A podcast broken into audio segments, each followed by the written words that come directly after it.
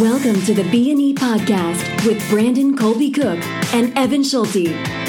Exploring the creative process and finding the balance between artistry and industry. Entirely uncut and unscripted.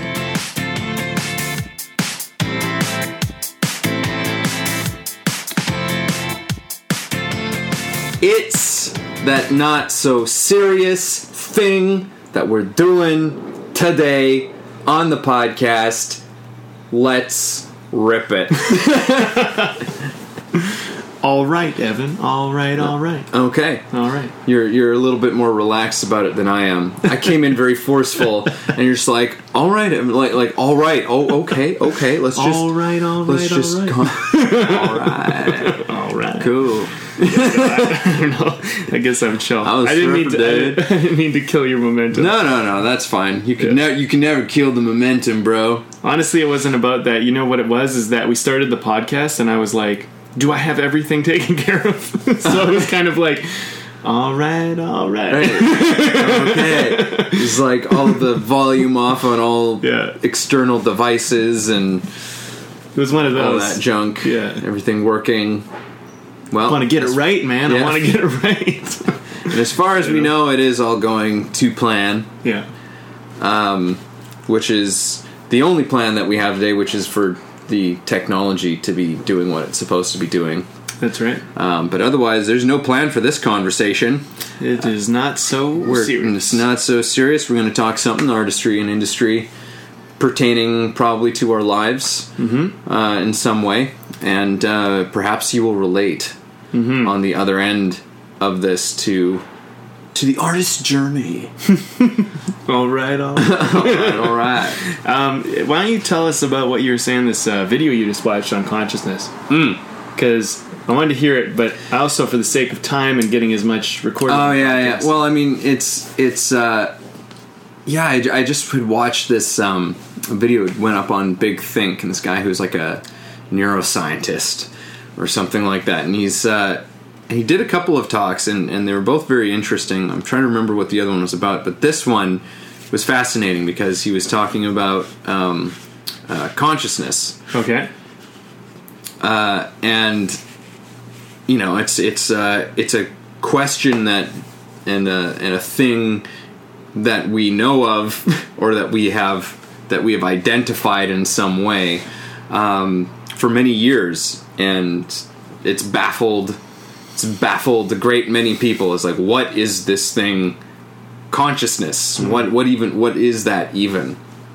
And uh, and he was basically and, and i might you know be getting some of this wrong. I'll probably have to watch it again to be honest with you because it's just like one of those things you go huh? like huh? Like you're kind of like squinting while you're like listening and watching it just to go like okay like i think i'm kind of following. But basically this is like the of the sort of few things that they've been able to figure out because it's such a tricky thing to talk about um, even though we all have an experience of consciousness, right? Uh, to, to go like, well, what is it? How can we sort of look at it more objectively to develop an understanding? And it was basically said they figured out that it's actually something that our unconscious does. Consciousness is kind of like a narrative that our unconscious creates. Because we can create any number of narratives out of out of things. Because we like to think um, because it is in consciousness we look at everything very uh, on a very linear way. We see a thing having like a direct causality like this leads to this leads to this leads to this a to b b to c c to d right but that's not actually how things necessarily are that's just the way that we put them Right. um, because you only actually see pattern in retrospect. You never actually see pattern as it's happening, That's, right? That's pretty true, actually. And it's Yeah. just like you know, if somebody taps you, like he he gave some example. I won't maybe use that one because that one's I, I'll probably not get that one quite right. But he um he says like oh for example like uh he, he had a, a sentence he said like if I said like um uh the mou- it was something like the mouse pad um, is worn out or something, right? And then we go, oh, okay, and then we tell this narrative. Oh, the mouse pad is worn out. All right, so we we put that together. But the thing is that if you just say the mouse, right? Like there's there's you don't have the context for it, right? It could be it could become any number of things, right? Mm. The mouse could be an animal, right. right? You don't there's there's nothing so it's like the rest of it puts it all into into place and it all actually has to do with our unconscious mind as opposed to yeah so consciousness is actually something that like they've as the very sort of it's still really ambiguous. That's the whole thing about it. He's like but basically like we've been able to figure like somewhat deduce that consciousness is really just like a story. Hmm. Consciousness is just a narrative that our unconscious puts together kind of for our own entertainment hmm. That, well, that makes sense. I mean, story is based out of patterning. yeah know, you're saying that patterning is something we do by hindsight, looking in the past.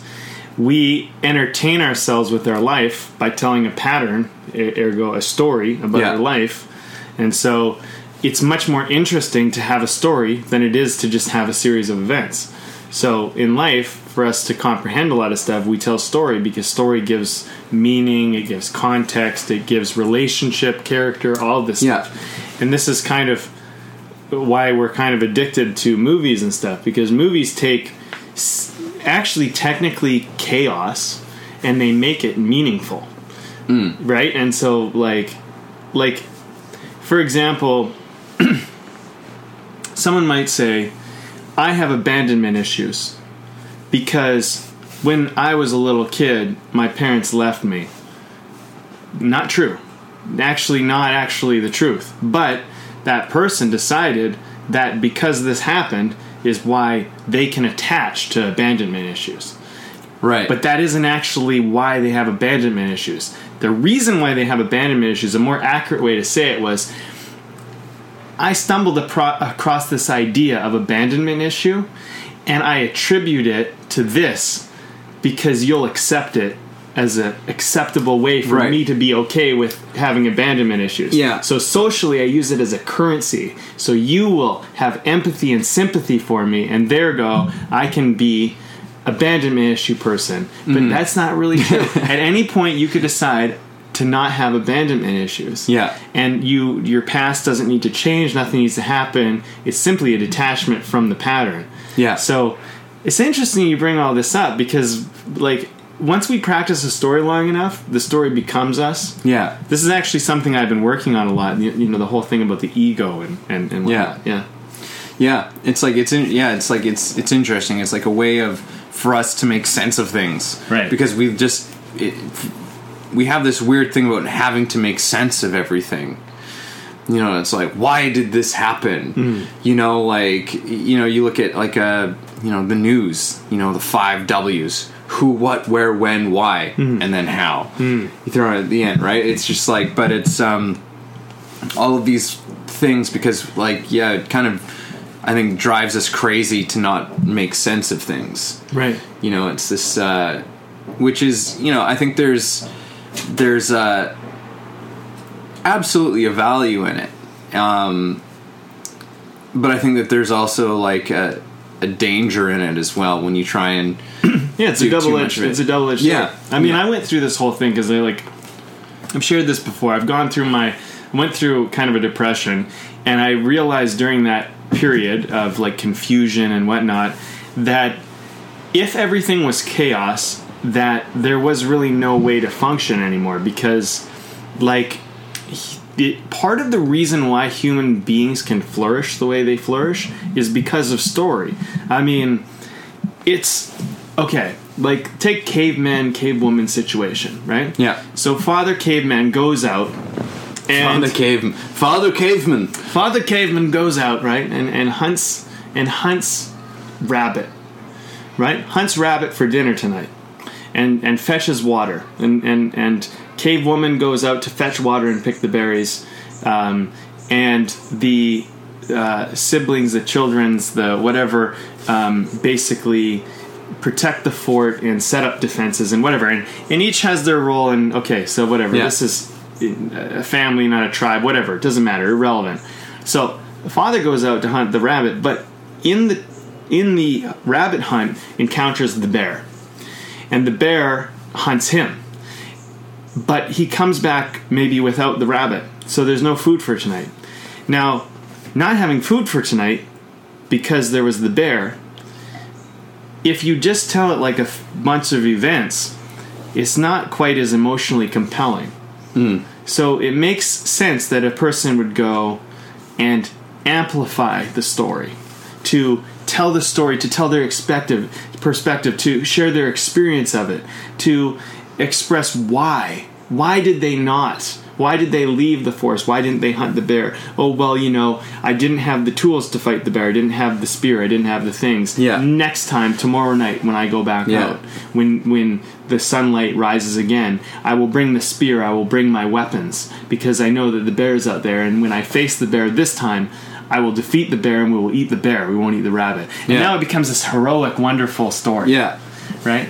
And so take it doesn't really matter, but now this informs everyone. Now everybody goes, okay, well, you know, there's meaning, there's bond, there's relationship, there's context. In theory, everything really just happened that you went out of the cave and the bear happened to be where you were and um, you know, a series of events occurred. The bear did this, you did that, and, and so on. But we tell it as a story because the story gives it actually makes our lives more rich and more fulfilling and more wholesome. The problem is, is when we take story and we use it in a disempowering way, where we use it, we start using it as the excuse. Well, now I can't go out and hunt until the bear is gone. Yeah. Now, I, you know, we're not eating and we're going to starve to death because of the bear. Well, like that's when we take story and we make it actually we become the victim of story. Mm. But that's when story is misused. But like regardless, story is is powerful. If we, what I basically function, what I basically realize is we don't really function well under chaos theory. So Yeah. even though some people believe that everything is still chaos, you'll still find that even someone who like doesn't believe in God, doesn't believe in spirit, doesn't believe in anything, doesn't believe believes everything's chaos and random and whatever, they will still tell story. It doesn't matter. Across the board, you will still tell story. And Yeah. yeah, Yeah. Oh, yeah. Even even someone who who you know, if you said somebody who would believe in chaos theory, they'll still tell a story about it, about why they believe in it. Yeah, it's like, well, this happened and this happened, blah blah blah. It's like you never get away from it. it's, but yeah, it was an interesting thing that basically, like, this whole thing of like consciousness is basically like consciousness is really just a story. right. I love That's that. what they figured out, which is like I'm like, well, that's kind of mind blowing, you know? It's just like it's a way of us creating relationship and and meaning, um, and I think expression for for our experience, mm-hmm. right? Because we don't experience things in a, a in an objective way. We just don't. We experience subjectively, mm-hmm. and Maybe you could explain uh, what that means. So, for all you folks listening at home, or in your car, or at the gym, or wherever you listen to your podcasting, um, so like, objective is like, think of it as being like the outside looking in. You are observing how things behave in a very sort of um, factual, physical manner. Very Right. unbiased. Yeah, it's like very unbiased. At least it's it's kind of supposed to be like that's how like reporting of the news is supposed to happen, kind of thing, right? Like where if you think of like news anchors or something, they talk about things in a very particular way. They try not to. They just try and re- relay the facts. So it's like like we said, I, I said just a second ago, like the the main things in journalism is who, what, where, when those are really the biggest ones. That's why they're the first ones that, in that order. Who you can easily identify who it was, where it was, when it was, um, what happened, and then although some might you know say that's not quite as accurate reporting Right. anymore these days Yeah. but what happened right you can those things are pretty objective measurements of an event um, because it's just they are what they are. Uh, and then when you get into sort of like the why of it that's when you start dipping a little bit of your toes into the subjective because the why is a little bit harder to pin down. Like there can certainly be more direct but there can also be indirect things as to why something occurred right? It's but experiential. it's a bit more experiential. yeah. It's assumptive. Yeah You know, it's very like I mean, you have to assert a couple of things in that why that are not necessarily con- entirely objective. Um, but anyhow, yeah. So like objective, like science is an objective field. well, it's supposed It's to. supposed to be an objective field where it's just like you you just monitor and you observe and you report and you try and repeat if that same thing. That's so science is very much in the realm of trying to remain entirely objective. Um, subjective really is the the big keyword in that is experience. That is subjective is our personal experience. It's like our opinions, our feelings. Um, these are subjective things because they're not necessarily right or wrong is or is not they're just like they're we all have them mm-hmm. and they differ you say this thing's that thing the other person says it's the other thing right? And you're both talking about the same thing. Uh, that's where we get into things like you know where why people argue about you know over politics and and why people argue over movies or anything. That's all subjective based stuff. Um, but so what we're talking about or what we were just like talking about a second ago is that subject we experience our lives subjectively. Hmm. We do not experience our lives objectively. We can look back on our lives objectively but we cannot live our lives objectively. That's just not how we how we function. That's not how we roll. Hmm. We are you know we run on emotions. We run on desires. We run on you know all of these things right so it's it's um it's always like this sort of but they're sides to the same coin well, what, even you and, know. and the thing about subjective too is like even your perspective, like where you sit in the room you're in, is somewhat now a subjective experience of the room because you could sit somewhere else in the room and you would have a new experience of the room and so you don't really have an objective experience of the room Mm-hmm. in many ways like Uh, objectivity from experience point of view would be to be everywhere at once it would be to be almost like a godlike situation where you see every single possible infinite mm-hmm. perspective at the same time so from the human being point of view we can do objective like with numbers and with kind of equations based on time space matter Yeah. situation but and phys- and physical observation yeah, Yeah. But, but when it comes to experimental, it becomes to perception. We have uh, obviously there's just infinite possibility. Yeah. There's no there's no equation for that anymore. It's just not. It's not. Um, at least Yeah. in this in this life that we live in in a physical world, there is no possibility of it. There's a, we we imagine almost like when some people talk about God or something like that, they almost talk about God as having an objective point of view because God could see, imagine everything. If there was a God, I'm not saying there is. Yeah, yeah. I'm not even saying I believe that, but I'm saying if there was, we have this at least all in our minds, whether we believe in it or not. We could imagine the possibility of a God. Not to say that you Yeah. believe in it, not to say that it, it could be crazy to you, but you could imagine the possibility of a God that could see every single perspective, even perspective that no human being has ever seen from or ever could see from. And that could be infinite. And so mm. like when you start to like venture into that, you start to realize, well, okay, now I have this. I think what makes consciousness so interesting is that you kind of see how small your consciousness is of the whole. And so it's kind of Yeah. like, okay, well, this is my version of the ride and that's kind of cool because Yeah. that's something to own but not something to try and force on everybody else but to see it as totally unique and that's the artistry of consciousness Yeah. you know it's th- because if we had see if we were godlike and we could see every perspective we wouldn't really need art anymore because someone was explaining to me they were telling me about this book they were reading and they were saying that there's this point where the author describes a painting and never tells you what the painting is although it's a very famous painting and they just tell you what it looks like throughout the whole book.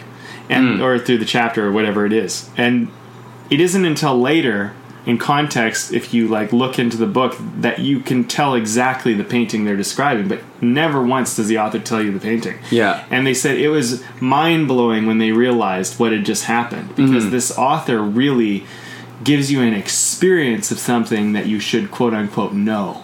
Right. so that's really cool right? So like that is how I think we share our subjective experience and we open up each other's minds, and that's where the art exists. Yeah. Because the moment we make art objective, like truly full perspective objective, all of a sudden it kind of becomes like it's okay, but it's Yeah. only used like it's a tool. You don't want to use it 100% of the time, like yeah. once in a while. It's about like you you think of like um, you know like read like a Robert Frost poem or something. You know, it's like there's like anyone who does great um, great sort of nature poetry and stuff like there'll be a be a or not necessarily even that just like any author who's really uses beautiful language or and is great at describing things because there's a blend of objective and subjective within it.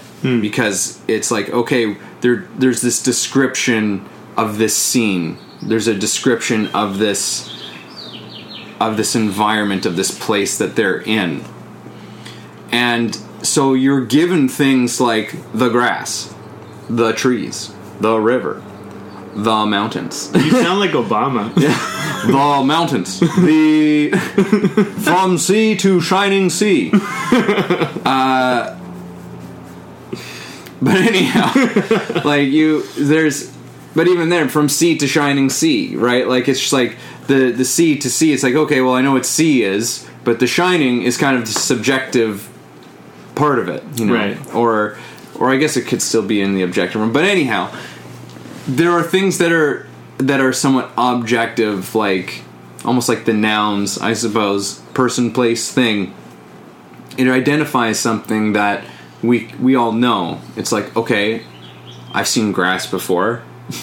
I've seen grass but then the artistry and the subjectivity is then what they're doing with how they're describing that grass hmm. right? Because now that grass is being described in a way that gives you an experience of it right? It's just like there's there's you know they're they're describing yet like yes like the the color of it maybe the feel of it the but there's a it's that whole sort of why they're telling you about about it being that way. It's that um there's something else that's going on underneath it that's entirely subjective. It's the feeling it's the emotion it's the idea that's being communicated that makes it important. It's like well why do we give a shit about the grass? Right? And they're saying like well here's why we should give a shit about the grass. And it's then becomes this artful expressive subjective thing and you can agree with it or you can disagree with it you can go i fucking hate grass Right. I hate it. Maybe you're allergic. I know people who are allergic to grass. Right. But It's interesting, you know, I was actually listening to a talk last night about like psychedelics, and um, the speaker was talking about um, there was uh, someone who was very famous, I suppose, um, for doing this exercise, which was you do, I think, 3.5 or 5 grams of mushrooms or something, and you go off in the dark, in a dark room, in a safe environment, but in darkness. Ooh, and you do the you do your trip, but it's in the darkness, total darkness, no context of anything other than you have a bed, but whatever. That's but basically you hit a point of, um, you know, detachment essentially from your world, but he this guy um, because there's and and and honestly like this isn't you don't want to do this with just anything. He was explaining that there's a certain type of psychedelic you can do. It's a plant-based thing where you can't really overdose on it. It's you can take as much as you want. It won't poison you. Right. some stuff will and he kind of he he he, he talks about how people should not run off and just go do anything like you know, Yeah, but yeah. if you're going to go do a psychedelic he's like the thing is i realize with this he's like that you could do is in a sense this much of it and it still wouldn't poison you you'd still be okay but it would really give you like a crazy wild trip you'd really detach Yeah. but he did 40 grams or something like that 30 or 40 grams of this stuff in the dark so it's like you know substantially a lot more like six Yeah. seven eight times ten times more than what the highest person had ever done and Yeah. he's talking about it and he's saying that what ends up happening is you lose context of like he uses this really great example. He says you know there's um in in like reality is kind of like you're on the you're on the beach. You're on the beach and you're playing in the sand and you can see the water. You can go dip your toe in the water every now and then if you want but you know it's all there. Um, doing like a little bit of like a psychedelic is kind of like okay you're going out into the water you're kind of wading around but you can see the shore is nearby. You kind of have context to the shore and a little bit more you're a little farther we can still see land. But then he talks about this he's like this is like navy seal. This is like they drop you in the middle of the ocean in the darkness and you got to swim and you only know how to get there maybe by navigation. You just know that somewhere out there is land but you're in the deep dark sea alone. Right. and you're you're it's in the area he also compares it to like imagine they towed you into a giant like 50 foot wave like the only way you can get in there is to be towed in and then you're surfing it all of a sudden Right. and you know so he talks about it like this and he raised a really interesting point because he said you know there's we have reference points. He's like, he talked about like doing psychedelics and going off into the trees, and you can kind of relate that there's trees and whatever, and you know what a tree is, and so you're in context of a tree.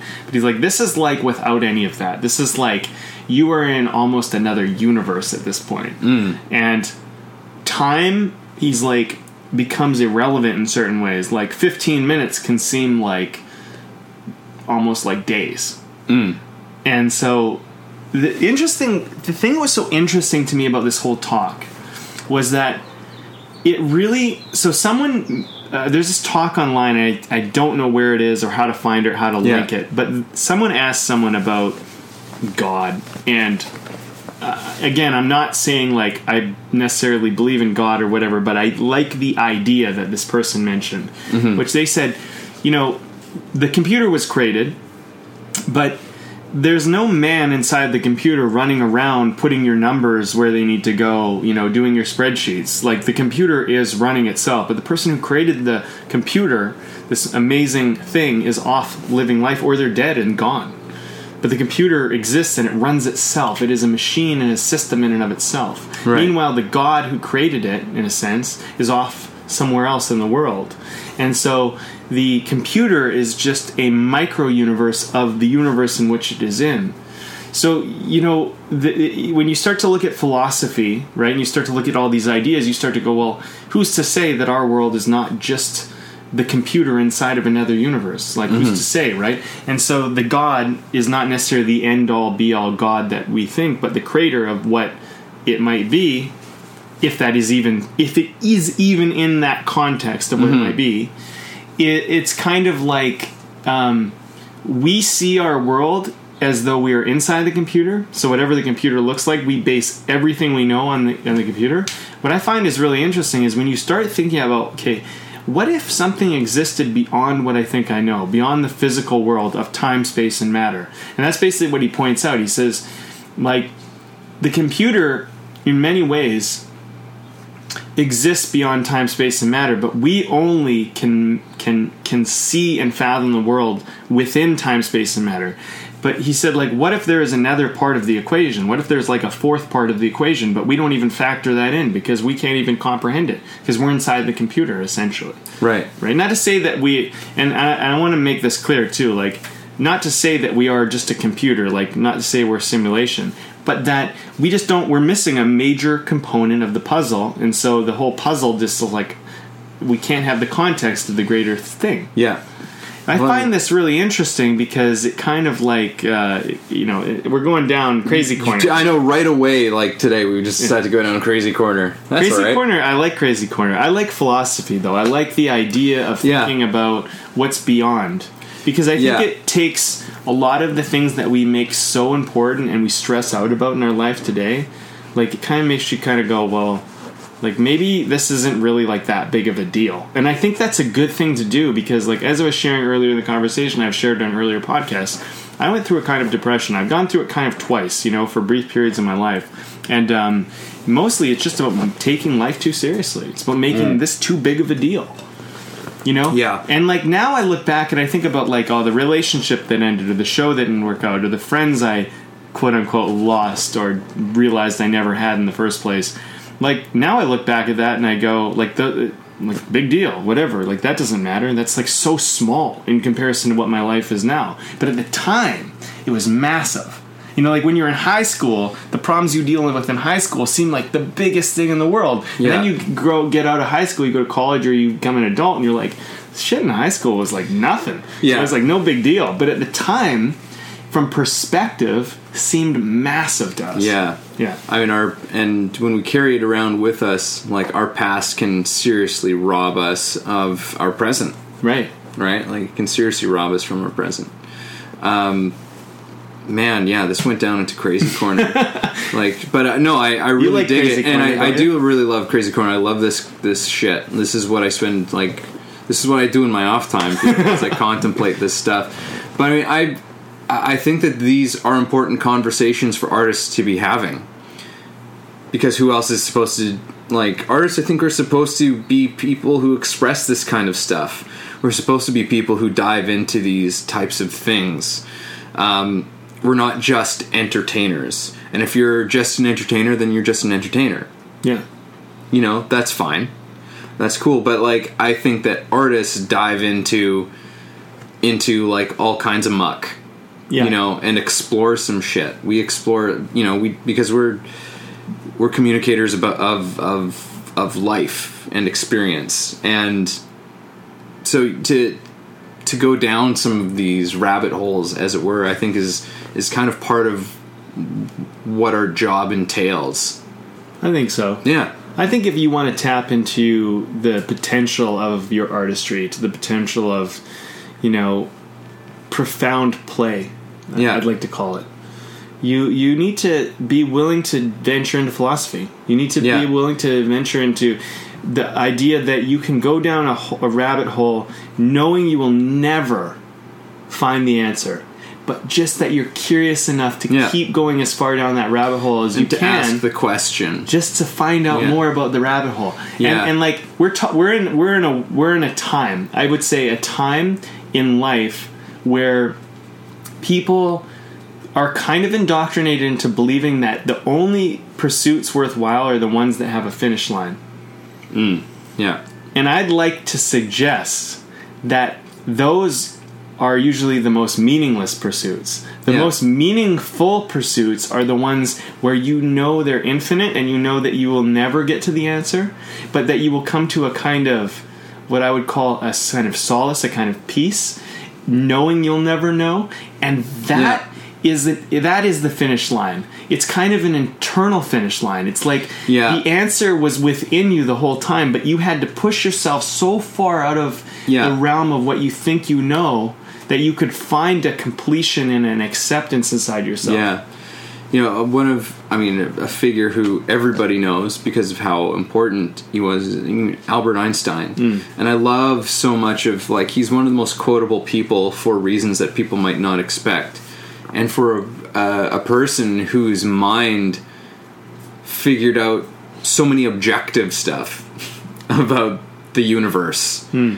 Um, and physics and, and how things work, you know, like who came up with theories and concepts that they're just now like being able to confirm that they're true. Like after all of these years, they're just finally able to be like, yeah, he was right. We've pretty much confirmed everything that he said. Um, but he has this one quote, and I'm going to paraphrase it here, but it was it's like if it's like the person who cannot look out into the world and stand wrapped in awe and wonder is dead. Hmm. You know that to paraphrase, that wasn't exactly how he said it, but you know, I I I always just love that for a person who you'd think of like a scientist. They work in you know a certain kind of way. Yeah. and he had this understanding of just like yeah, like I've figured some stuff out. You know, like about how this sort of reality works. Um, but still being like, but there's so much I don't know. You know, like I stand here in complete in complete awe and wonder of everything that goes on. Like it's like, and I think that that's kind of part of the um, it's kind of part of the trick of life. You know, just to to be Yeah. able to to do that. You know, and be okay with what you don't know. Yeah, I mean, because it's because what you don't know is scary. The unknown is scary. You know, there's um, like the thing about Einstein, and a lot of people don't realize this is that, and it's not mentioned enough in art, like in art history and stuff. It's always like referred to in science. So people think of Einstein as a scientist, but Einstein, in many ways, was more of an artist than he was a scientist. It's just that he didn't necessarily do art the way that like sculptures and paintings and things. He did art with with math, with science. Yeah. And then people like the thing about um, Einstein that people don't understand is like, oh, Einstein was a genius. He was ways ahead above all these other scientists. Here's an interesting thing. He was an artist. If you listen to his quotes, if you read, go look up Einstein quotes. You know, I'm going to call everyone out to go do that. Go start looking those up. You'll start to see how much artistry was in his awareness, in his conscious, like how mm-hmm. much he he bucked the system. The reason I believe he was a genius was because he incorporated art into the science, into the objective. He Yeah. incorporated imagination.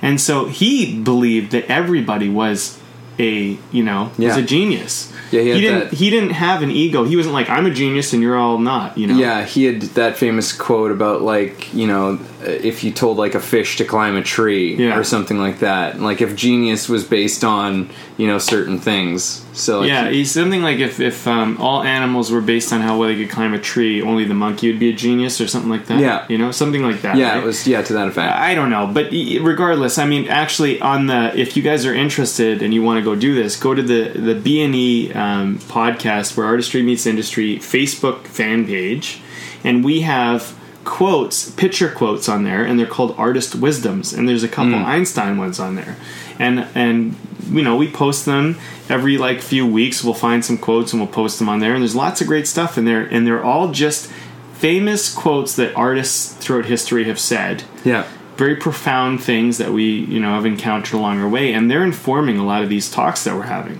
Yeah. so you know i would call everybody out to go do that and like um you know go to that page and just or go to go to our tumblr account where they are as well but on Yeah. the facebook fan page which is kind of cool is there's pictures that are literally under artist wisdoms Hmm. so you can just go and look at these artist wisdoms under our collection Yeah. and it's always growing always evolving kind of thing but um you know that's that's kind of the that i think that's the thing is this talk like i think yeah i don't know. This sounds kind of crazy in, in a certain way but i think part of the thing is us having these talks where artistry meets industry is we're trying to help people marry their genius together. Mm. Because like if you can only navigate industry you know that's pretty easy. If you can only navigate art in some ways that's kind of easy. But if you can find a way to find balance between both of them to have the mind that can interrelate them and find the the relationship and the and that you know which i'm not saying that we know how to do but at least we're venturing on the discussion of it I've unlocked certain geniuses in myself. The, the, some of the, the things that I've been able, the conversations I've been able to enter, the thought that I've been able to have since we've been having these talks has been profound mm-hmm. because we're constantly balancing the two of them, right?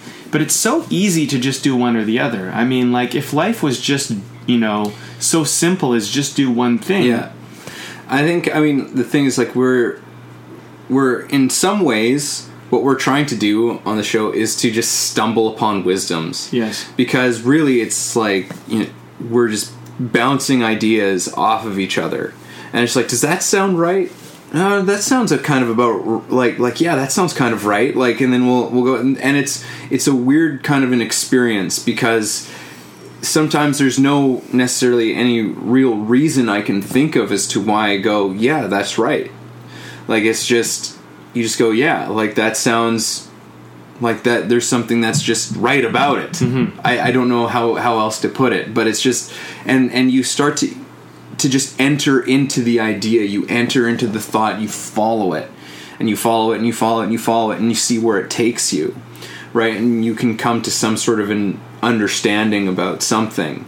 Absolutely. Like you brought up this talk you listened to, right? So you bring up this talk about consciousness, which I never saw, and you have an interpretation of it, and you bring it in, and I go, yeah, that's interesting because two, three years ago, I did this story class where we talked about patterning.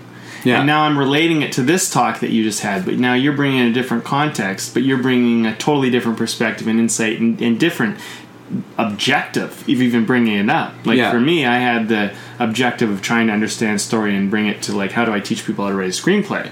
But now we're bringing it in further, and I think this is kind of like what I what I keep discovering with these talks that we have is that you can look at something and you kind of know it, but you only know it from one perspective. And every time we do a talk, it's like I'm seeing the same thing, but now that I see it from a different perspective, I can see more holistically what it is. I'm not saying I can see it completely, but I can see it more holistically, more full. And actually, like just to relate this back to story, um, if you take a round character in a story, there's flat characters and round characters. The thing about a round character is what you want to do if you want to tell a great story is you design your story so that you can see the character from a different perspective at times. So, for example, if it's an action hero who's saving the world and stopping the bomb from going off and killing the terrorists, you also show a scene with that person with their child or with their wife Yeah. or with you know someone they care about, some emotional thing, and then you get to see them from another perspective, and you see that they're a much more whole person, and that makes them full and round. But if you do um, an action story and you don't show that other perspective, what ends up happening is a round character that may have even been well developed becomes flat anyway, because we need more than one perspective often on the same thing before we can ever understand it or even have become close to understanding it. Yeah. I think that's why Einstein was so brilliant because he looked at things from different perspectives than just the scientific direction. Yeah. I think that's why. And then people are baffled like, how did he do it? Well, it's like, you know, use your imagination. You venture outside of the box, you venture outside of Yeah. the obvious.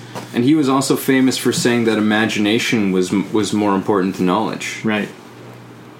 So take that. So take that.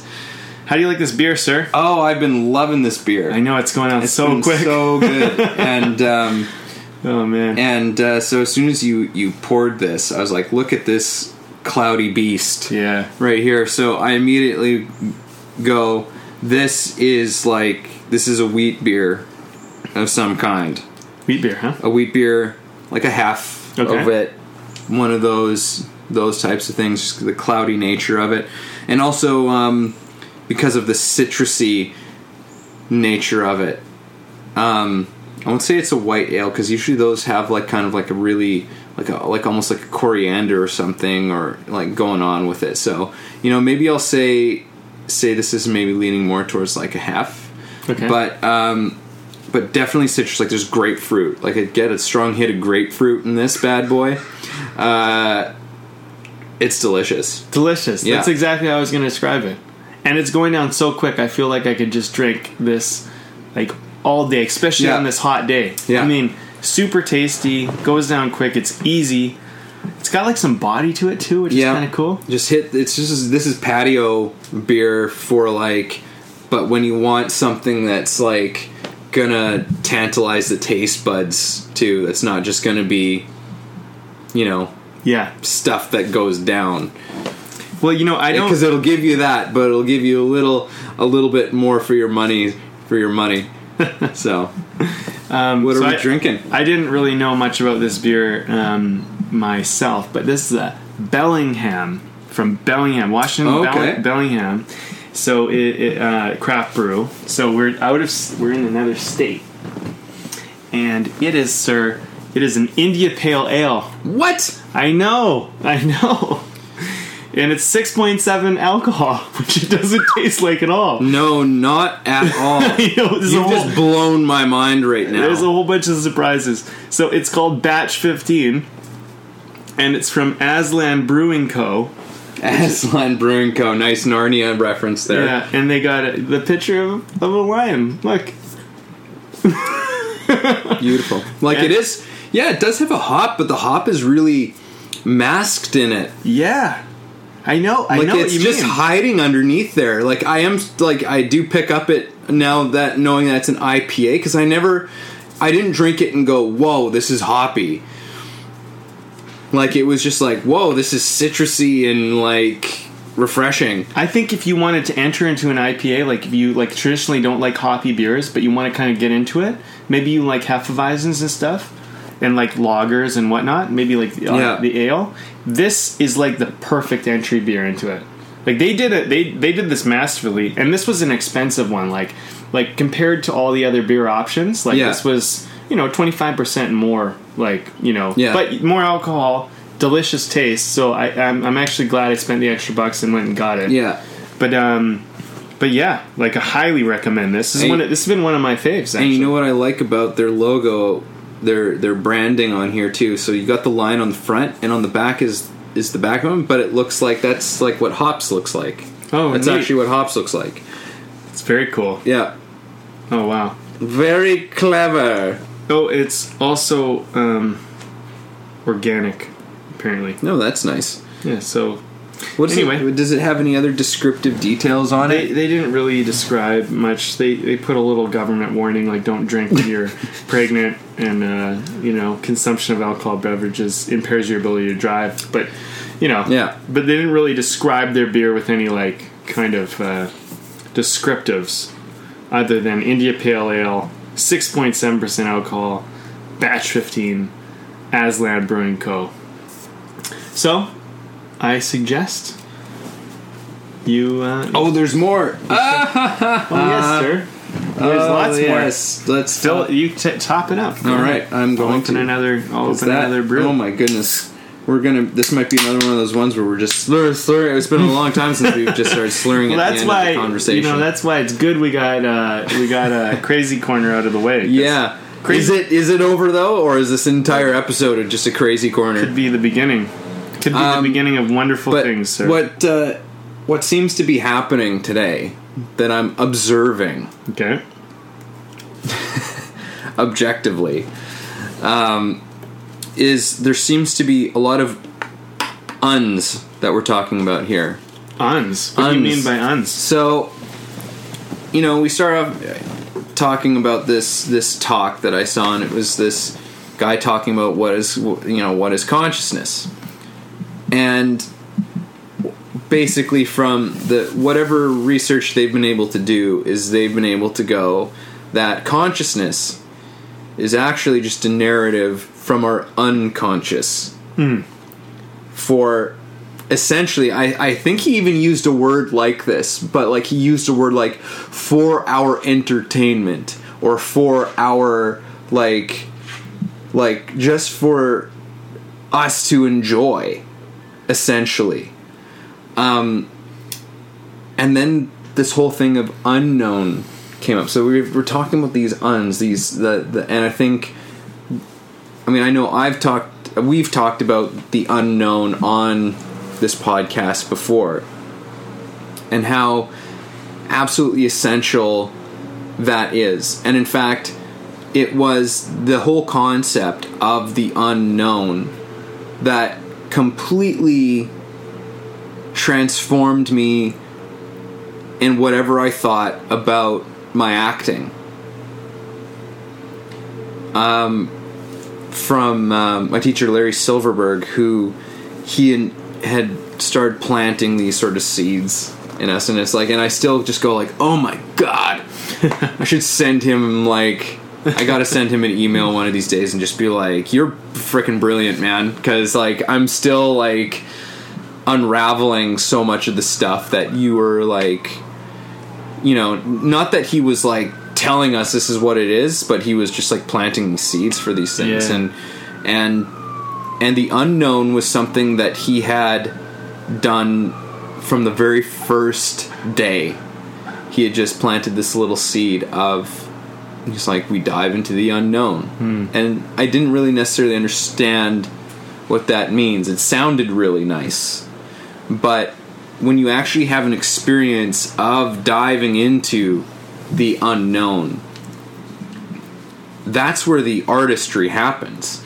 And that's where the creation happens is through going beyond what you know. Right.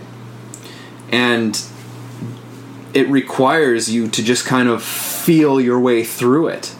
It's like this story that you were telling from that that one one guy who was did a ton of psychoactives Yeah. and went into a dark room. Right? Which is man, that's that is nuts to me. Like that's like whew, that's crazy. People like go into um uh what do they call them? Like like chambers where there's no you know you can't see anything you can't hear anything like there's no a sensory deprivation chambers Right. and with under no influence of anything and people start to to hallucinate stuff Yeah. like after a certain point your mind just starts to make things happen It, you know, I, I thought about this. Oh, I didn't mean to cut. Yeah, go on. Go on. Yeah, so but like it's it's like this, like and and you know, he had that and I was just like you're being dropped in the middle of the ocean and with you know, only maybe a vague sense of where to go. Um and through that process and it can be terrifying, it can be exhilarating, it can be so joyful. You know, there's all sorts of things that it can be and you eventually reach the shore again having had this experience, but the only way for you to have had that experience was to lose sight of the shore, Right.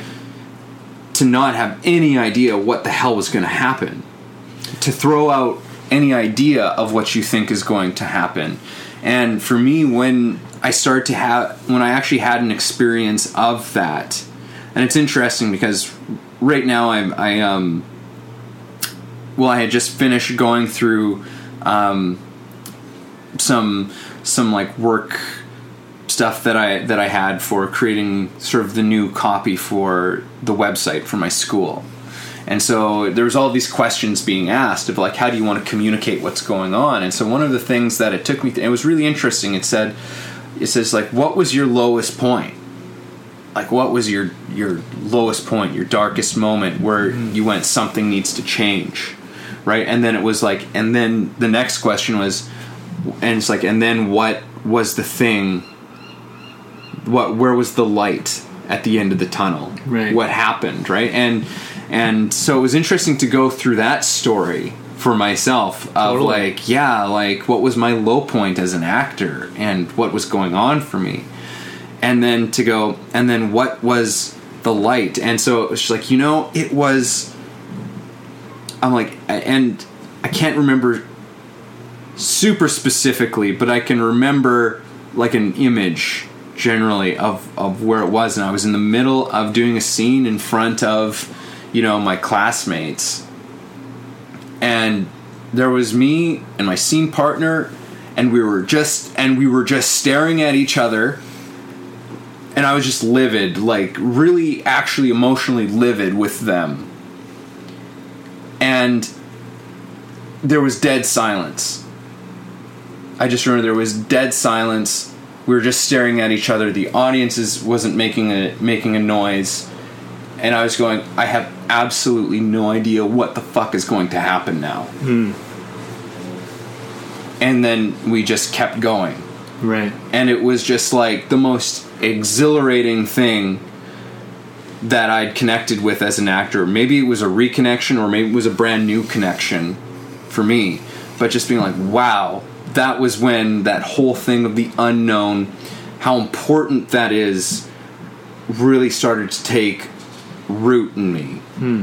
For me to see the value of it, not just as an actor, but as an artist of any of any kind, is is the value of stepping into that unknown of letting go, of having nothing to hang on to, having no sense of where you are, and what can what can come out of that.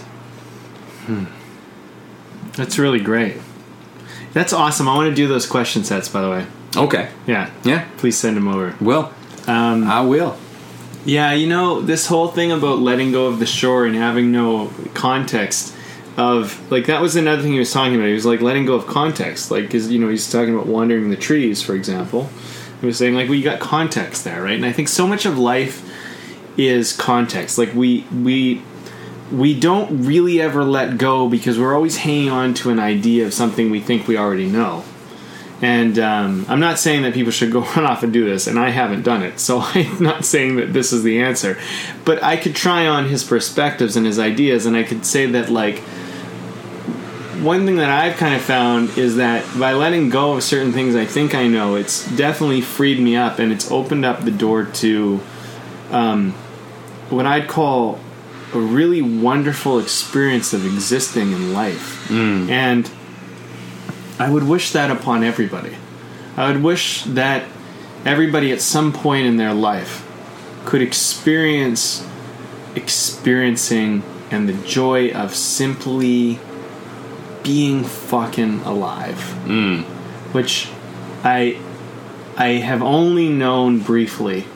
And I've had moments of knowing it, and I would say the closest thing I ever known to this experience was like being in the zone in a sport, or like tapping into some kind of deep rooted thing, you know, emotionally in acting Yeah. or filmmaking, or it's like kind of like you're not even really conscious, you're Yeah. kind of unconscious, and you're like, you know, you're you're alive and you're this like enriched, but Yeah. you, you don't know how. Yeah, well, like yeah, like you in sports, they they they say that it's like you've you're in the zone, right? Yeah. Is a sports is a sports reference to when this thing kind of happens.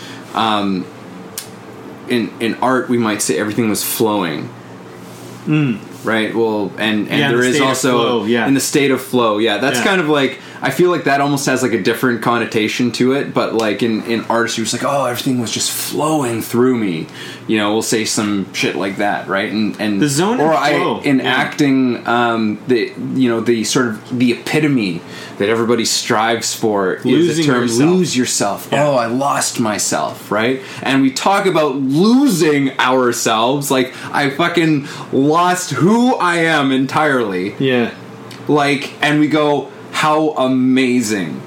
That's why i think that it's like man it's just like we deal in weird shit as artists. Like when we talk about like when actors talk about that i'm like you realize that that's like that's like what mystics fucking do man. Like Yeah. it's like you lost yourself. We're talking about like like ego death.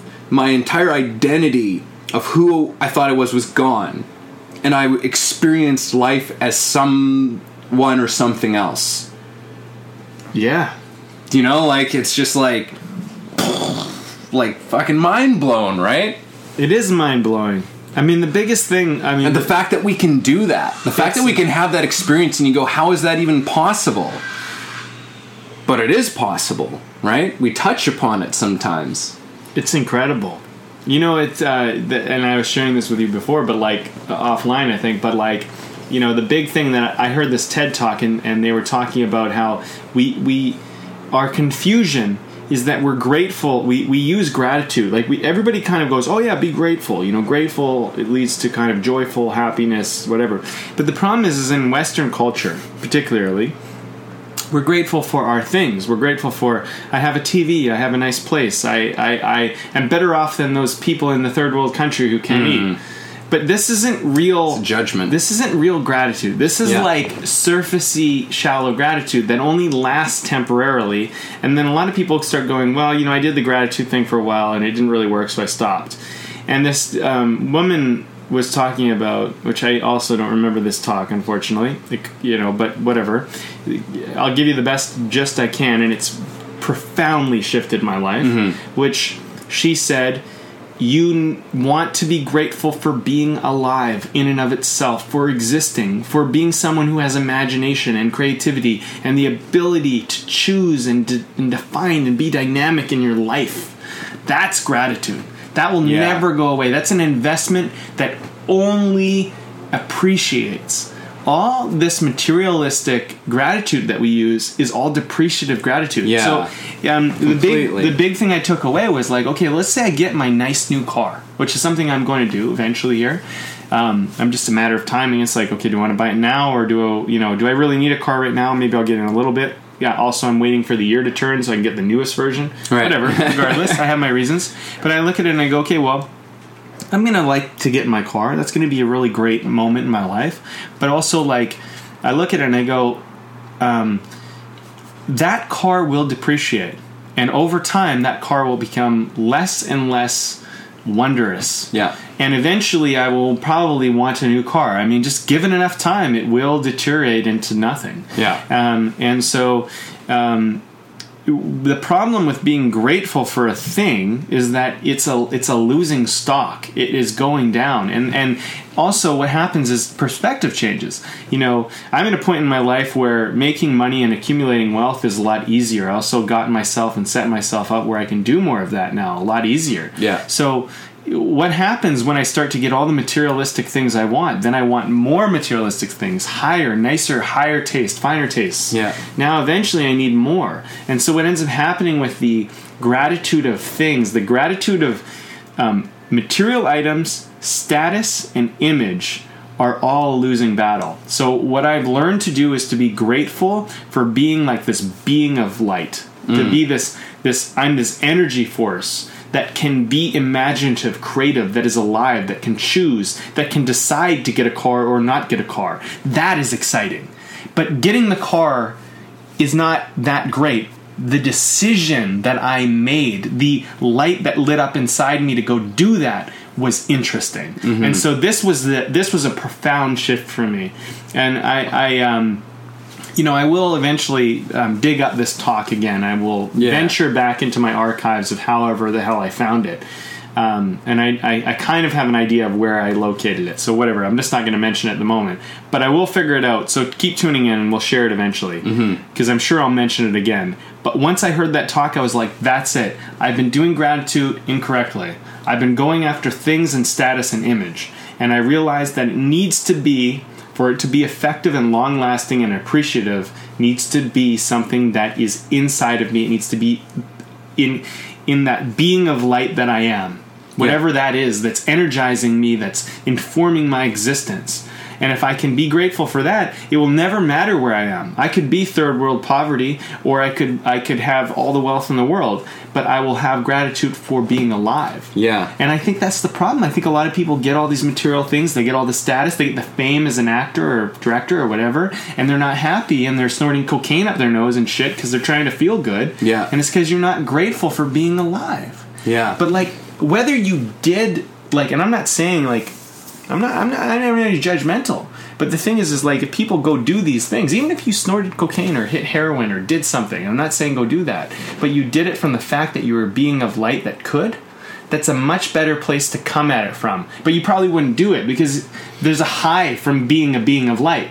You Yeah. don't need you don't need things to to do that anymore yeah. you know and that's the you know i mean you know what's interesting too and it's just my last note on this Mm-hmm. is as we've done this podcast it's been over a year of us podcasting two years really Yeah. something right I, i've gone through so much personally for me to have gotten here to where i am now to venture through where i was when we started this and what i was going through and what i went through i just think that's profound to me that i shifted and changed my life I actually changed my life. I mean, I had a friend who, um, I have a friend, I should say, and she said to me, she said, Man, like, when I met you, you were like the fucking guy. Like, you were the guy that got everyone together. You just had this energy, this excitement. And she's like, I've noticed, like, you're down, you're dimmed, you're like, you know and and we just kind of got a heart to heart about it and it was not a very it wasn't a judgmental thing it was just like a friend to a friend kind Yeah. of like I know this has happened. She knew the hardships I went through. She knew what I went through. And we talked and they shared and she said, and then I saw her again, like, because I only see her every now and then. She's not in, in this um, country. And so she said, something's changed in you. You've like, like you've litten up again, like, you know, and this was a while back. And then she's noticed I've been lighting up. I've been like, like igniting again. And I don't make the dark period wrong. I don't make that bad anymore. For a while I did. But necessary for me to kind of kind of go through that so I could find what I found now, which is a gratitude for being alive, a gratitude for this energy inside of me, this light inside of me, I like to call it. Um, but I had to kind of go through the darkness, the dimness, to see what this light meant.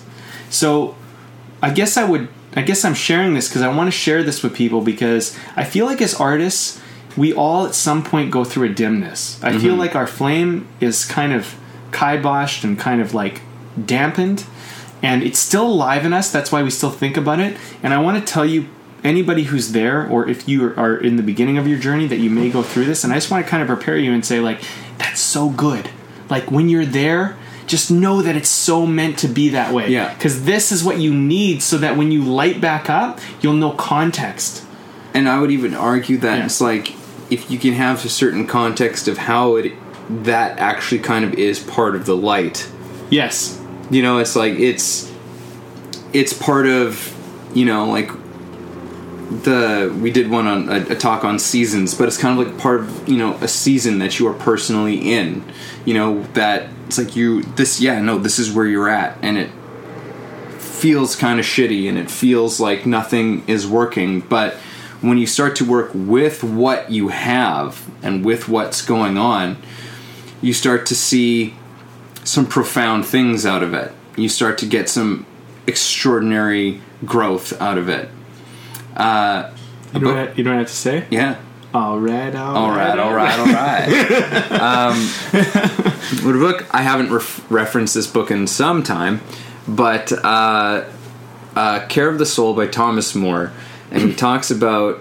Uh, he has this one chapter in that book where, and he likes to use a lot of like old, like he stories like Greek mythology and whatever because like there's all sorts of like really profound wisdom in them. And there's this one goddess who has this daughter and she keeps her daughter like protected and safe and like just like just keeps her in this little bubble, right? Of innocence and beauty and all you know, all of these things. And then uh Hades, I can't remember if he gets into conspiracy with Zeus on this, but he's just like I'm to take her. he's just like I'm to grab her kind of thing basically. And he does. He grabs her one day when she's like out in the forest or something, takes her into the underworld. And the mother, the goddess, she's just fucking livid.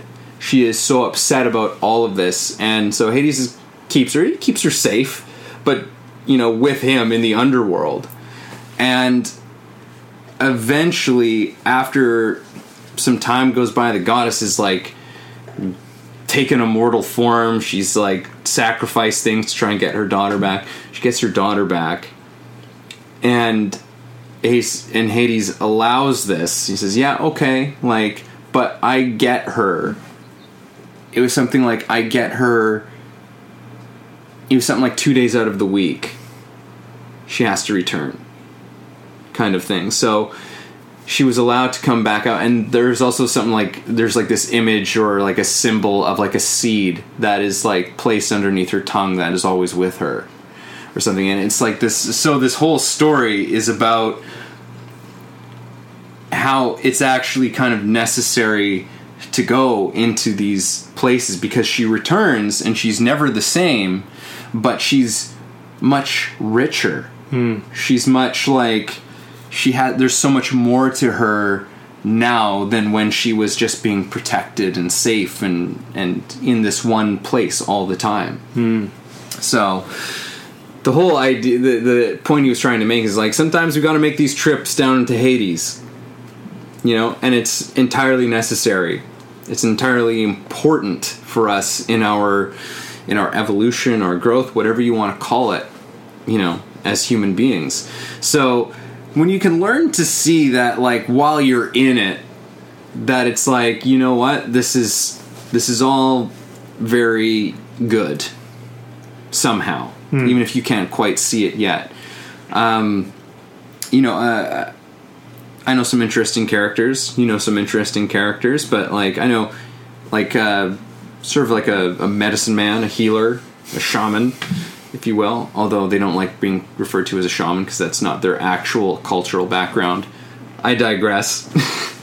um, one of the things they talk about is like when you're, when or if you're in a in a dark place, say thank you. Just keep saying thank you for it because there is actually healing going on within that darkness. And if you can learn to say thank you for it, you learn to receive the lesson. You learn to receive the growth. You learn to let something go to carry on, right? Yeah. Yeah, that's. I mean, that is a a really important lesson to be to be thankful in the dark periods, and you know, uh, it's hard to do when you're in it because, you know, I get it. I mean, I get it, and I've done it, and then I've not done it, Yeah. and I've done it again and not done it. Yeah. but like, it's so hard when you're in it Because you're like, why the fuck is this happening? and is this ever gonna end? Is this ever Maybe it end? won't. Yeah. And there's this like projective kind of like future, like uh, is this ruined everything? You know, there's Yeah. all sorts of weird stuff that comes up in the dark times. But there's this saying I always try to remind myself of it in, in cinematography, which is the brighter the light, the darker the shadow. Hmm. And so when you're in the shadow, understand that that's part of what helps the light shine so bright. yeah. And um, you know, and and, And the shadow never stays in that place. and everything passes. The light the light will eventually come on to that place of Yeah. shadow, you know, and the shadow moves and the shadow shifts. It and- does, yeah. And I think that's the thing is like there is no permanence to life. There's no permanence, and this is good. I think we're constantly fighting for permanence all the time. We're fighting for control and knowing. And immortality. Yes, but like the um the, the the the change of it is great. And and and the thing is, is like I don't think we should ask for permanence. I think we should ask for evolution, the ability to evolve as things evolve. Not for, oh, I like it where it is now. Let's let it stay this way forever because I like it. I've made it Yeah. to this spot, and now let's just have it stay this way forever. Um, you know, part of evolution is part of like, okay, well, well, this great light of wondrous being is here. I also know there will be a time where this will pass, and I will go through another darkness. I will visit Hades, so to speak. Yeah. And that will pass, and then I will move through. And I think that was that's kind of an interesting story about how he talks about two days of the week. Because I really feel like that's how darkness works. Darkness is more if we aren't suffering about it, if we're accepting it and we're being grateful, it's it's it's temporary because all darkness really is there to do is really to give context to the light. But if all you have is light, you never know what light is. Like uh, Alan Watts has this great talk about how like we only know something by the fact that there is something else in contrast to it. Like if it, if we don't know the contrast, we don't know it. So the fact that there are other colors are the reason why we know a color. You know, so if you you know otherwise, like you pointed out earlier, just be shades. right? But color Yeah. becomes context of having something else, and so you know, um, I I think that we want to be grateful for these moments when we're in where we're like, this is an amazing moment of life, but not to be so stuck on having it be forever, but to understand that there will be another amazing moment of life, maybe more amazing than the one you're in, but to um, to understand that you might have to go through a few moments that are not so seemingly amazing, but maybe you can see the amazingness. Maybe you can. I, I think that's part of wisdom. Wisdom is like when you're in a really shitty spot and you're like, "This is fucking great. I'm so glad I'm here." Because now, like, like I can really appreciate this darkness. Like, Yeah. I think that's like I'm, I'm not saying that I've reached my potential of being able to do that, but I've definitely been in. I've had some darker days, like Yeah. just moments, and I've been like, "This is great." I'm like really like, but I gained perspective. Mm-hmm. But I didn't have perspective before. So before, when I was younger, what would happen is I'd go through a dark day. I'd be like, "Oh, this fucking sucks. I don't want to even get out of bed right now." Yeah. But like, I've had dark days where I'm like, you know what? sounds so stupid, but I'm gonna put on some Adele. I'm gonna go for a walk at Yeah. 3 a.m. in the morning, and and then eventually what happens is I just embrace the shit out of it, and like I'm like I'm tired of listening to sad songs. I want to listen to some upbeat Yeah. shit, and then and it was funny because like like there's a graveyard. With this where I walk, this sounds so weird. Yeah. I'm like walking by a graveyard, and I kind of went through the dark period of the walk, and then I was like feeling happy, and I'm walking, and I was just like so grateful to be alive, and I was thinking about all these people who lived. I wasn't solemn about being next to this graveyard. I was like, so like these people lived a life. Like I wonder what their stories were. I was just amazed and fascinated.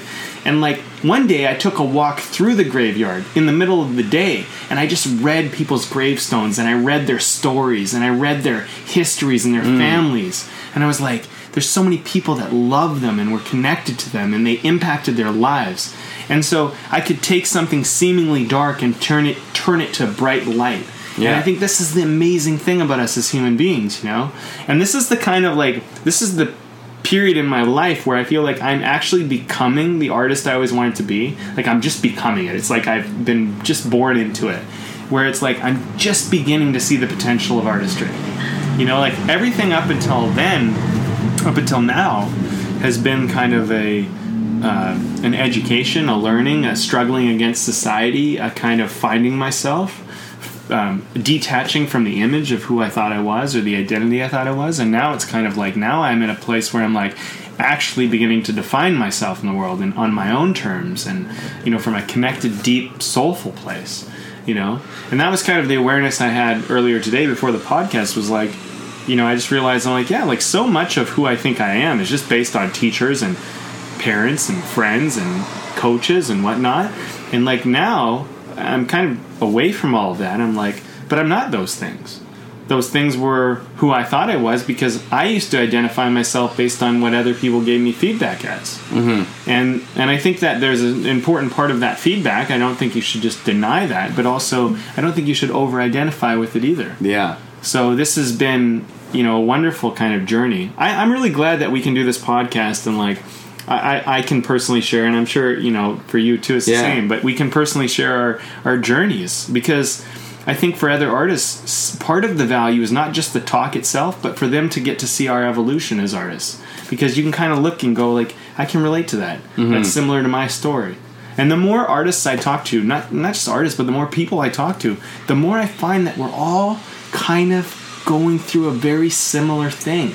We all kind of get indoctrinated into thinking we're something we're not.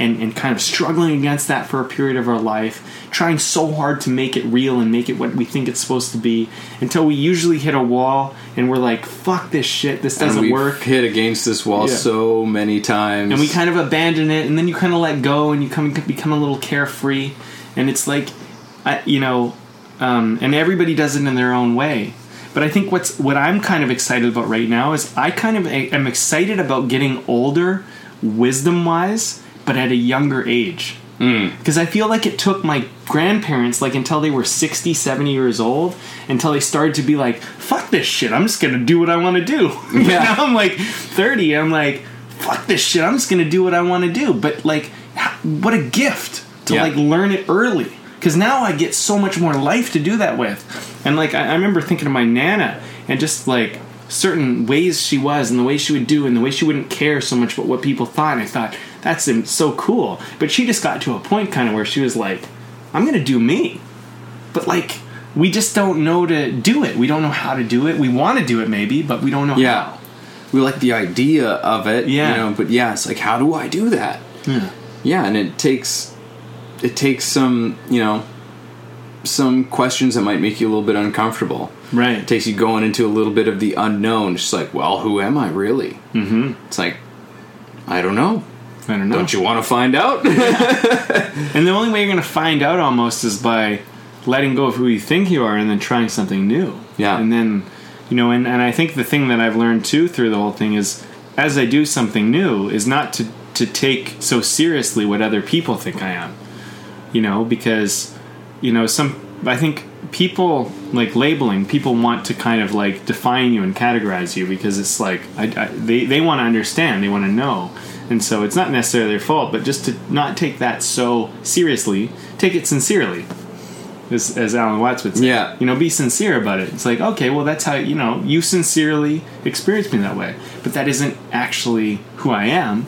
Yeah. But I, I get that that's what I'm giving you. Mm-hmm. You know? And like, um, you know, I think about, uh, I think about friendship and I think about all this stuff and what I have been also learning, I'll just leave this as the last kind of point on this topic, but what I have been learning to do is have the courage to share more across the board with everybody who I fully am. Like, the reason why I say this is because my parents and my brothers only saw me a certain way. And then my friends saw me a certain way, and then my relationship saw me a certain way, and my Right. teachers saw me a certain way, and my, my clients saw me a certain way, and so on and so on. But I've been finding that as I've been learning the courage to open up and really expose myself and be vulnerable, it's been connecting the whole group. And people have been who've never saw the other side of me are getting to see a more holistic version of me now. Like my parents never really got to see all the education I've gotten by being curious and going off on my own.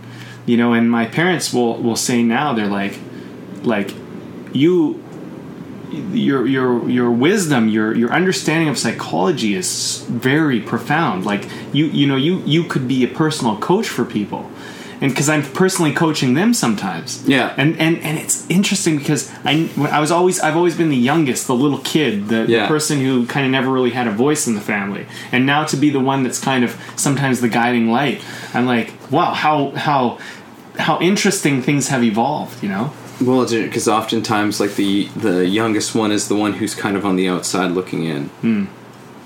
which In a weird way, it's like is the one who's kind of the observer, who Yeah. sees more than people think that they're seeing. right Right. Yeah. So yeah, I mean, it's it's uh it's as I say, it's just the beginning.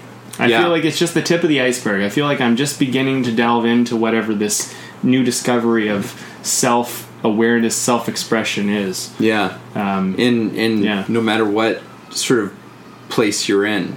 Mm-hmm. And and yeah, I wanted to just get a little bit back into not not necessarily a lot, just a little bit back into this whole thing of you know when you're in a sort of a dark place. And it was just like you know that really is like we we do it in storytelling all the time. Like not even just with our own stories because with our own stories like you talking it's like what were like the you know turning points in your life? And it's always a low it's always a low thing they tell you about the low thing and then they tell you about what changed right? And in, in in great stories great movies whatever we have you know like and and you have it in your in your own patented like it's great though. It really is great. Um like your your timeless storytelling there's the rock bottom moment. And if you watch any movie there's a fucking rock bottom moment. And it's but it's in that moment that the person makes a decision where something profound changes in that rock bottom moment right? And we can say the same things in our in our own lives. Uh, and then, and then when you were talking about that, it also made me think of uh, uh, Paul McCartney, famous song "Let It Be."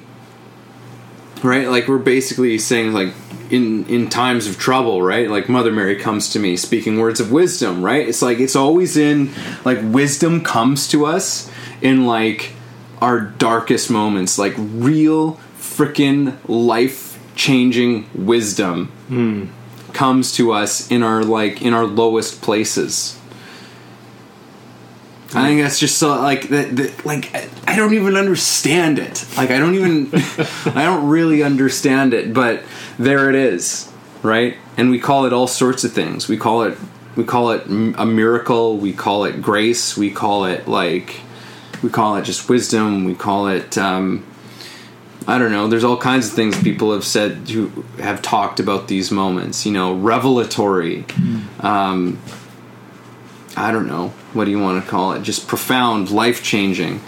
It's where it happens. That's where it all happens. It and then really it's just does. like, and it suddenly it seems to go from that low point to just suddenly like boom, like you're just soaring through the frickin' air Yeah. like that. You know, it's just like it was. It was to quote another film, Christopher Nolan, The Dark Knight. Harvey Dent says, um, "The dark, the night is always darkest before." Wait, the. oh God! How's that beer, Evan?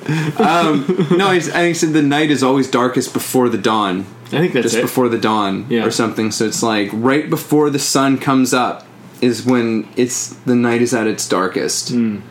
Is right before the sun comes up, Yeah.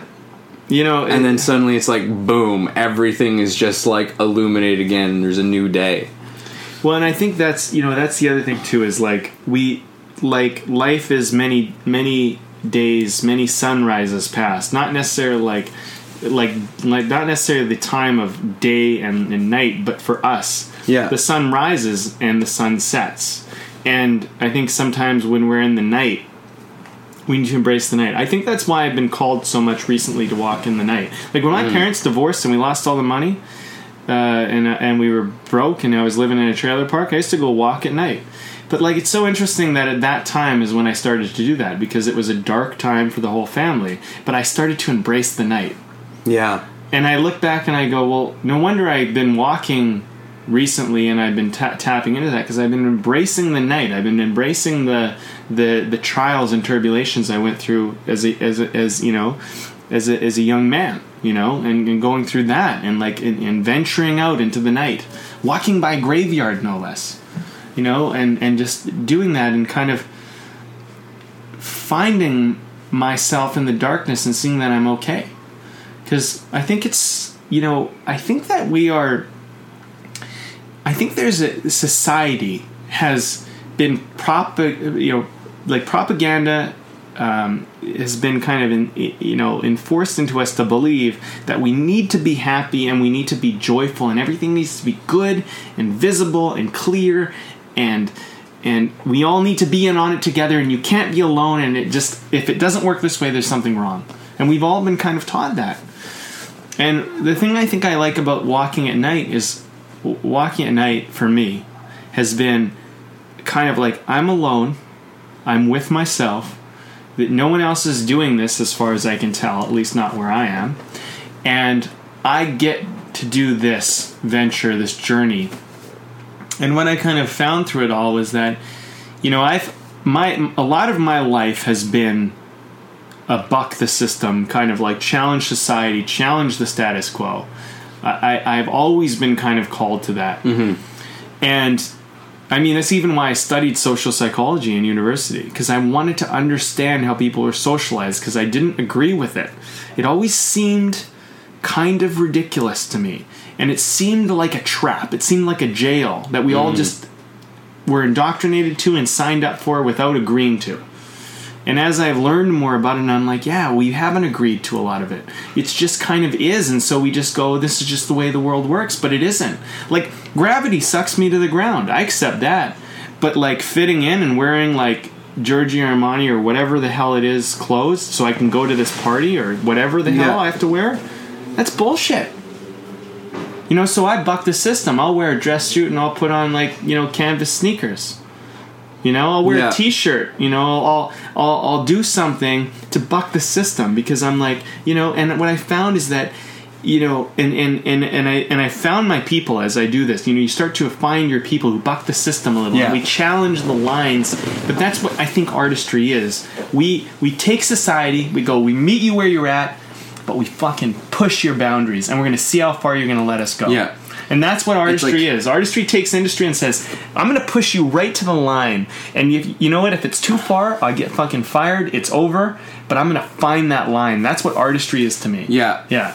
absolutely. Mm-hmm. And it's about like it's and it's about perspective too. Right. You know, it's like about finding this this thing. You know, like a way of seeing it. It's just like, yeah, we all know this, but it's like, have you seen it from here? Right? And you can go, whoa, holy shit, you know, and it's like can be part of like I think that's that's where um comedians almost have the most direct route, I think, at stuff like that. Like especially with like societal stuff being direct, that's where they become like extraordinary artists is finding humor and finding comedy and pointing out the absurdity Right. uh, because to me like that was something i learned within this last year of like comedy is all about the abs- uh, about the absurdity of life. It's about the absurdity of our social structures. It's about the absurdity of the of the stories that we tell ourselves. It's about finding an angle on something to be go like isn't this fucking ridiculous? And we go holy shit it's totally fucking ridiculous. Oh my god. Right? And that's extraordinary people don't often think of comedy in this way but it's like comedy can transform people mm-hmm. comedy can can make people think in a new way. Comedy can make people let things go. It can be a cathartic experience seeing a truly great comic. You know, there's a reason why people still talk about George Carlin and Richard Pryor. Yeah. You know, like there's a reason why people talk about them. It's because they challenge people Right. and made them laugh at the same time, right? And it was about bucking the system. It's like, look at this bullshit. Look at this Well, bullshit. Don't you think this is bullshit? And they do it in such a way you're like, oh my god, it's bullshit. Because they're actually giving you wisdom. They've discovered these wisdoms, and it's isn't it strange? Maybe not so strange, but so many comedians I'm gonna read something. are so so many comedians come from such troubled backgrounds. You know like so many funny people have had such tragic stories Right. in their lives. They're so troubled right? But they found all kinds of amazing wisdom by having gone through that right? And then they kind of make make it comedy and they share it with people and give people a new understanding of something Well, to do a Right. touchback on what you said earlier, you were talking about being an entertainer. If you just want to be an entertainer, that's fine. There's no judgment. You know, if you like listening to the show and you're kind of t- just beginning to tap into your artistry and you're maybe going, I'm not really an artist, you know, whatever, it's fine. But I think some people just want to entertain and they get a certain joy out of that and they're not here to change the world. They're not thinking about that. They don't care about that. It's fine. You don't have to. It's not like you're a good person, bad person, you don't do that. I think what ends up happening is we eventually we dig in, we find our call, and then you decide to answer it or not. And maybe your call is simply I don't think everybody's journey is the same either. I don't think Yeah. everybody's called to do the same thing. So whatever your calling is, do that. But I think if you look down deep inside, you begin to find what it is, and you know when you're being inauthentic to your voice, when you're not honoring your voice. And I think like if you've been an entertainer your whole life and you've been finding an emptiness in your in your thing, that might be a call to say, "Hey, maybe I want to get a little bit more of my entertaining." Mm-hmm. What I wanted to point out was what you were saying is like Carlin takes profound things and makes them entertaining, which makes them like taking your medicine but with syrup or honey. Yeah. He makes it easy for you to take in a profound idea. Same with Yeah. like C.K. Lewis and like you know Yeah. Louis C.K. I mean, sorry, I always say it backwards. Louis C.K. and and some of these other people, you know, like they they give you something that can actually kind of change and shift you, yeah but they do it in a way where it's easy to digest. well I mean- sometimes it's just too hard to Well, digest. you Yeah. can see that they're so connected to something, right? That's why they're artists, right? That's where they they become artists, you know. And and I think you know if you really are passionate, even if you start out as a passionate entertainer, I feel like if you if the longer you're at it and the further you go with it, you're eventually going to become an artist right. because that is like if you want to be a great entertainer you eventually have to become an artist to be truly great well, there's an art to entertainment in and of they're itself. in and of itself and you start to go well, what like well what is funny? And then you start to like or what is you know like what is really going to impact people? And then you start to have to in order to realize to do that you have to realize that you have to have a connection to yourself. You have to have a connection to what you want to do. Yeah and then suddenly you start finding all of the shit that we're talking about on these podcasts right? The stuff that we try and explore and shed some light on. And that is suddenly now part of your work because I mean, you watch somebody like George Carlin and and and um, and Pryor, and you just go like, holy! There's like there is such a like in as sort of like frivolous as it is for some of like their their comedy and their jokes. There's also this incredible sense of urgency that's in in like especially like when I think of of Carlin, who's my favorite of all time. Like you watch him up there and he's and he's on this joke, but it's like brilliant. Like he's he's sh- like poking holes into some subject matter all over the place. He's just like boom, boom, boom, boom. Like he's just letting light in on this thing, and he's up there like just like performing, but he's so passionate Yeah. about what's going on that you're just like, holy shit! Like this, this is coming from somewhere so deep. It's coming from not only his sort of his like comedy is just sort of his vehicle for him to express, for him to communicate ideas, right? It just makes people laugh doing it. So he he honors a, a certain like a certain aspect of comedy. He's like, I've got to make people laugh, right? I've got to make this funny. I've got to have sensibilities about it like that. But they're all just carrying the these concepts and these ideas and these wisdoms and these discoveries that he had right? And but that's really what's driving the whole thing. Mm-hmm. It's really It's cool. kind, of, it's kind of like when someone does it, it's kind of like magic. oh yeah, So I wanted to share Yeah. this quote because it's out of context. Okay. So I just want to preemptively say this. it's out of context. It's from a, I think, a book. It's out of context. But I don't think that people like are forever not magic, and sometimes they are, and some people are. Like some people are special, but temporarily. Some people tap into their magic, and some people only create the illusion of trying to look magical Hmm. right? And, and and so that's the thing that I want to point out. When you look at Carlin, he seems magical because he's dialed in to like something really truthful at the core. there's right? another one of those terms. yeah, dialed in, dialed yeah. in. Yeah, yeah, he's dialed in. So he seems magical. You look at like Louis C.K. He seems magical, and then he gets greatly rewarded for it because when you tap into your magic, you know, when you tap into that, Tapped in. yeah, dialed in, Dialed tapped in, in, tapped in, The yeah. language that we have for this stuff, Right? is fucking fascinating in itself. It like, is. what it kind of points to. Right. So I, I I'm, I'm pretty sure. Read this I- quote, I'm yeah. pretty sure this is a book. Um, I, it could be a poem. I don't know, but it's called "The Turn and the Trick," and it's by uh, Bo, Bo uh, Taplin or whatever.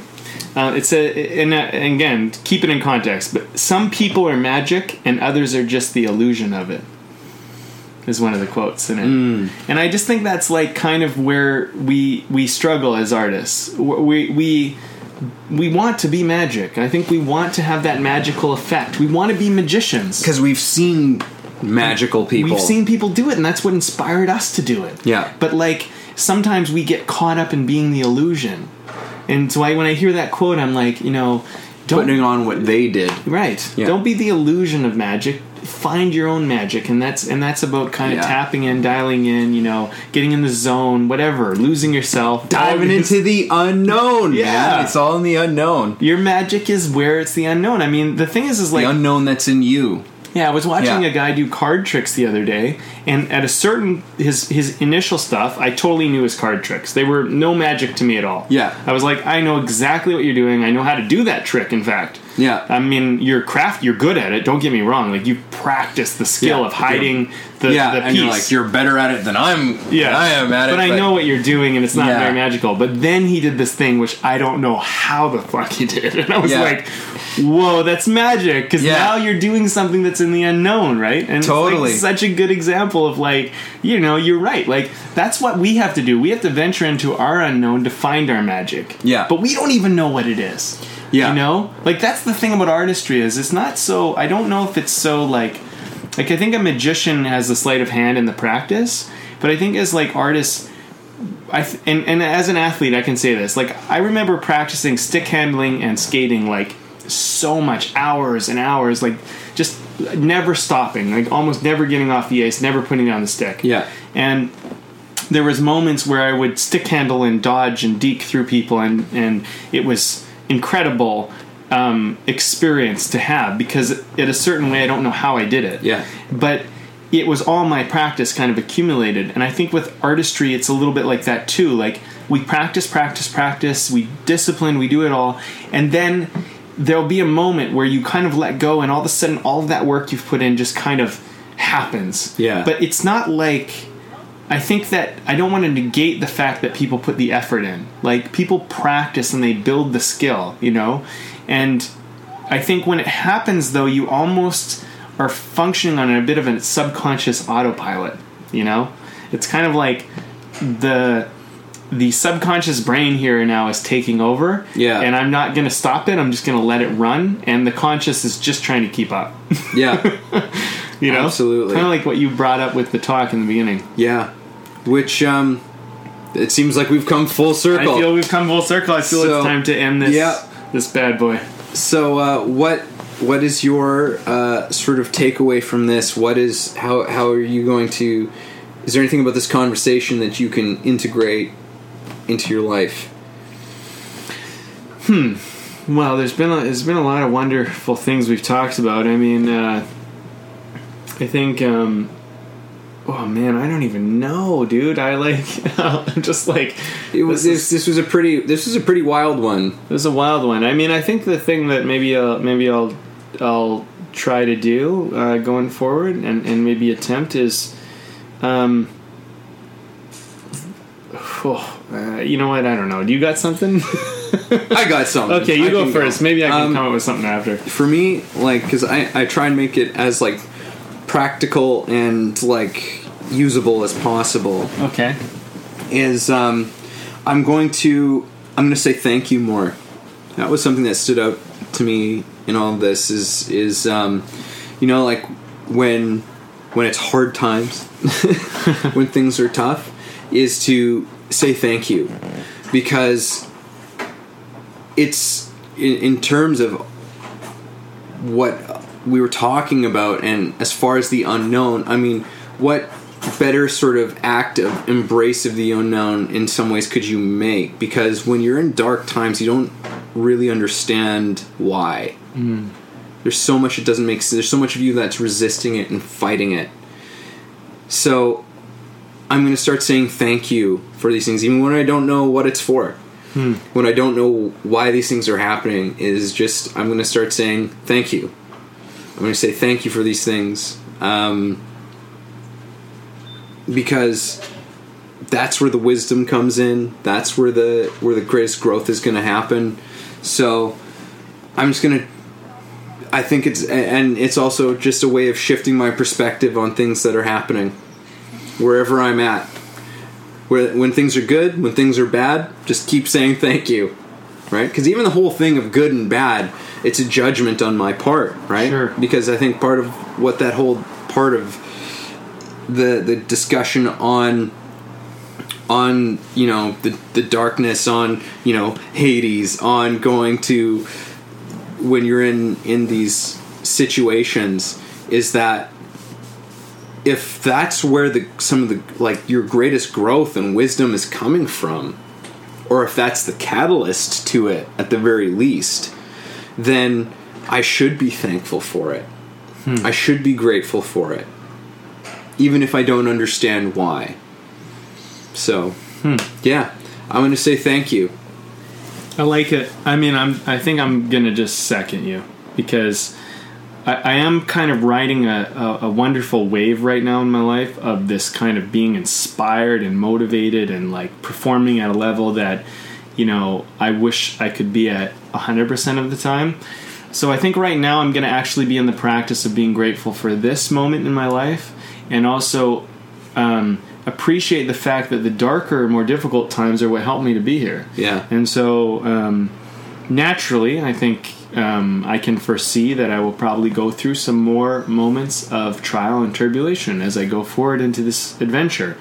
But I, I, I, the big lesson I think that I've been learning, and it's kind of not necessarily in this talk, but it's an extension of what you said, which is that I'm going to be grateful for the obstacles that come up in my life. Someone said to me the other day, they said, you know, obstacles are where only obstacles are where opportunity exists. Yeah. Opportunity doesn't exist outside of an obstacle. You need first an obstacle before an opportunity can exist. So I'm going to start being grateful for whenever I see an obstacle, and instead of running away from it or avoiding it or being annoyed at it, I'm going to go towards it, I'm going to thank it, and I'm going to expectantly look that there is an opportunity that's supposed to come out of this because I do believe that that's so. Yeah. And I think what this talk has really kind of helped me see is how much that is the case. Yeah. Um, and I know we didn't talk about that a lot directly. Yeah. But I'm going to literally leave this talk, look for obstacles in my life, and thank them as you kind of pointed out. Yeah. And uh, and then see where the opportunity might take me. I think that's Yeah. kind of a cool way to go. You know, just to to add on to that, Sure. I've I've I don't remember where I read it, but it was it was another perception thing. It's like look at your ob- your obstacles are actually stepping stones. Don't look at something that's in front of you. They're actually your stepping stones. They're actually the thing that's going to carry you across. Right. Okay, so that's what I'm doing. You sold me. All right. I was already sold, but you you, you resold me. Yeah, I'll pay double. Thank you. All right, everybody, take your obstacles. Be thankful. Be grateful wherever you are in life. You know, let's just be grateful to be alive and that we're these beings of light and we can do anything we want. That was our show for today. Thanks a lot for listening and being a part of this. If you enjoyed our conversation, please subscribe and share with your friends and family, or you can learn more and message us at www.thebndpodcast.com. Oh, and make sure to leave a comment and rate us on iTunes. That will really help us out a lot. It definitely will. Thanks.